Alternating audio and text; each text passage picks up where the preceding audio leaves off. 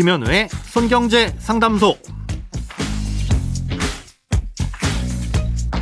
새는 돈 맞고 숨은 돈 찾아드립니다. 손경제 상담소 김현우입니다. 저축, 보험, 대출, 연금, 투자까지 돈에 관련된 고민이라면 무엇이든 맡겨주세요. 오직 당신만을 위한 맞춤 상담. 먼저 오늘 사연 만나봅니다.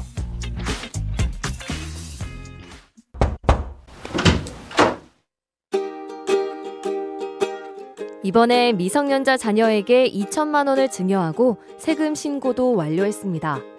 그런데 그 돈을 자녀 명의로 연 6%짜리 예금 통장에 넣었다고 가정하면 1년 후에는 대략 100만 원 이상의 이자를 받게 되는데요. 이럴 경우 제가 연말 정산을 할 때 자녀를 인적공제 대상자로 넣을 수 있나요? 만약 저의 인적공제 대상자가 안 된다면 자녀는 별도로 국세청에 세금 신고를 해야 하는지도 궁금합니다. 연말정산을 할 때 부양가족이 있으면 한 명당 150만 원의 인적공제라는 걸 받을 수 있습니다. 즉 부양가족 한 명당 소득을 150만 원씩 줄일 수 있다는 거죠. 아, 여기에다가 그 인적공제 대상자가 70세 이상이거나 뭐 장애인, 부녀자 혹은 6세 이하 등등에 해당되면 추가 공제도 받을 수 있습니다.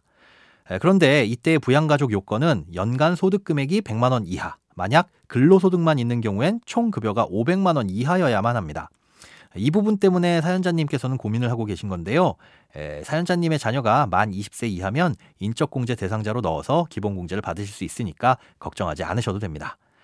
에, 은행 예금이나 주식의 배당에서 발생하는 소득은 원칙적으로는 다른 소득과 마찬가지로 보고 세금을 매겨야 하지만 연간 2천만 원까지는 다른 소득과 합산하지 않고 15.4%의 세율로 분리과세라는 걸 합니다.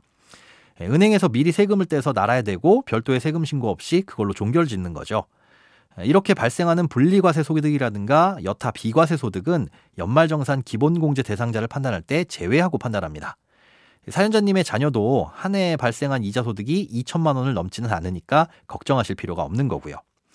하지만 이 이자나 배당 소득이 연간 2천만 원을 초과하게 되면 그때부터는 종합과세가 됩니다. 예, 연간 소득 금액으로 잡히게 되는 거죠. 더욱이 이자나 배당 소득은 따로 인정받을 수 있는 경비도 없어서 고스란히 소득으로 평가됩니다. 이런 경우엔 인적 공제를 받을 수가 없게 되는 거고요. 참고로 이와 비슷한 게 주택임대소득입니다. 음, 연간 발생하는 주택임대소득, 즉 월세가 2천만 원을 넘지 않으면 15.4%의 세율로 분리과세를 택할 수 있습니다. 이자나 배당 소득과 같죠? 어, 이렇게 분리과세된 소득은 제외하고 판단하기 때문에 100만 원을 넘더라도 인적공제를 받을 수 있는 것이고요. 또 일용 근로소득 같은 경우에도 일당을 받을 때 사업장 측에서 하는 원천징수로서 납세 의무가 종결되는 분리과세입니다. 예, 그래서 일용 근로소득은 얼마를 벌든지 소득으로 평가하지 않습니다. 아, 이 밖에 많은 분들이 또 궁금해 하시는 게 연금 소득이 있는 부모님을 기본공제 대상자로 넣을 수 있느냐입니다. 아, 이건 공적연금이냐 아니면 세액공제 혜택이 있는 세제 적격 연금이냐에 따라서 달라집니다.